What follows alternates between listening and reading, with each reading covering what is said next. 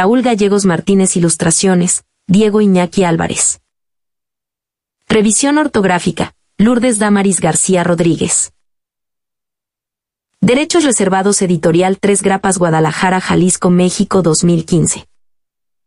El conejo que quería volar. Eran las tres, cuando escuché a una niña que le decía a su mami, quiero un conejo para jugar, que sea mi amigo, que sea mi hermano. Su mami le respondió, ya me lo has dicho mil veces y ya te dije, que está con el doctor de los conejos, que te lo está cuidando hasta que cumplas 18 años. Un día la niña al caminar a la escuela miró al piso y un hijo de su coneja madre estaba ahí. Un conejo desamparado en este mundo cruel y traicionero. Un conejo dientón, orejón, y peludo de los pies. La niña al verlo pasar lo envolvió como regalo, sin antes darle un tierno beso en la boquita. Ya en la escuela, la niña le quitó el moño de regalo. Cuando de pronto el cochino conejo se echó un eructo tan fuerte que despertó al intendente que estaba lavándose los dientes. Pues claro, quien no iba a eructar, después de haberse tragado las primeras dos hojas del libro de ciencias naturales. Era claro, ese conejo era un dragón de primera categoría. La niña se quejaba con su conejo y le decía acariciándole el pelo, que no podía jugar a las escondidas porque le había quedado la panza de jericaya.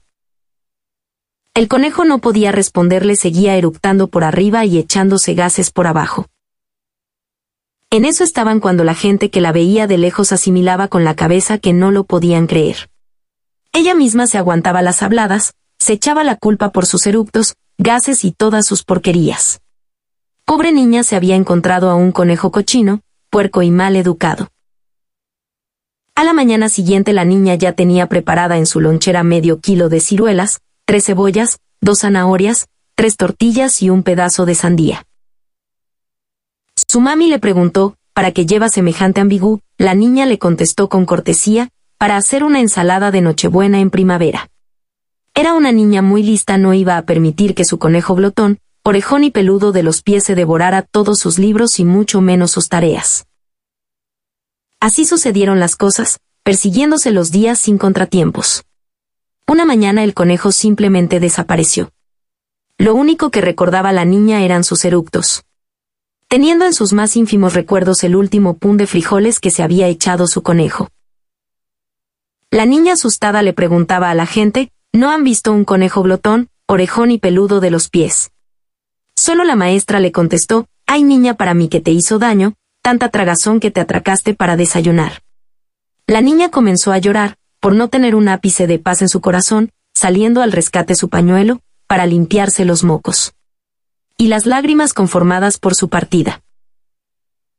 Su alma estaba destruida, mientras que su conejo se encontraba echado como puerco, ahí envuelto en el pañuelo.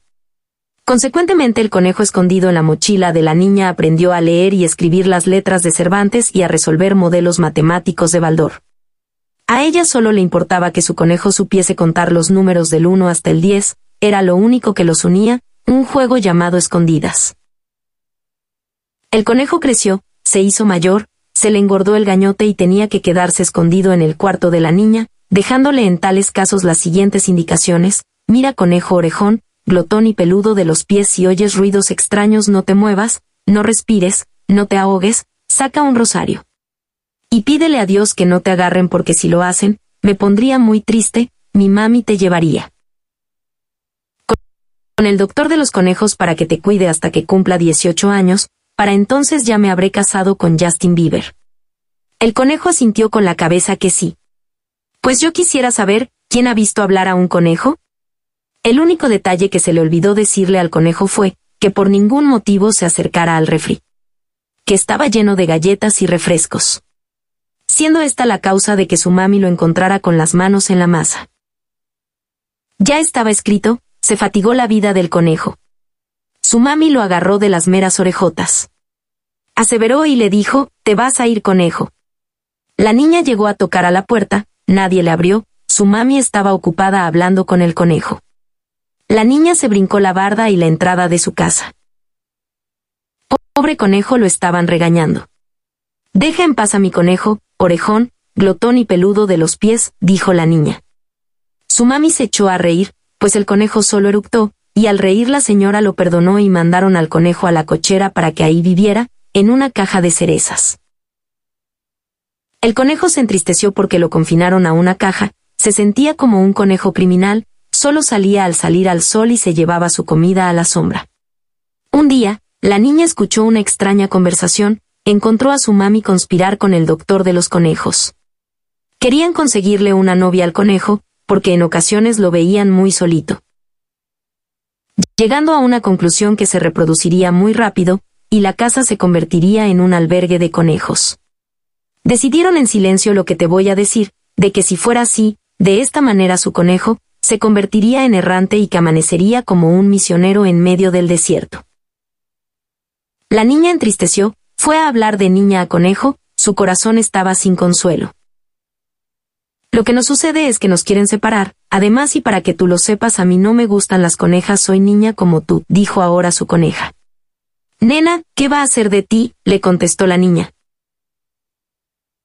La niña compró mil globos, colocó a su coneja en una canasta, subió al cielo, llegó a habitar a la luna para recordarles a todos que mientras que los niños jueguen, sueñen, canten, la luna será la luz que guía a la humanidad hacia el amor universal del ser divino. Que nos dice, que habiendo niños habrá la esperanza de una paz duradera y la firme confianza de que Dios nos escuchará, pues como sus padres adoptivos estamos cuidando a sus hijos predilectos. Los niños. Cuento, Raúl Gerardo Gallegos Martínez. Poeta y escritor mexicano.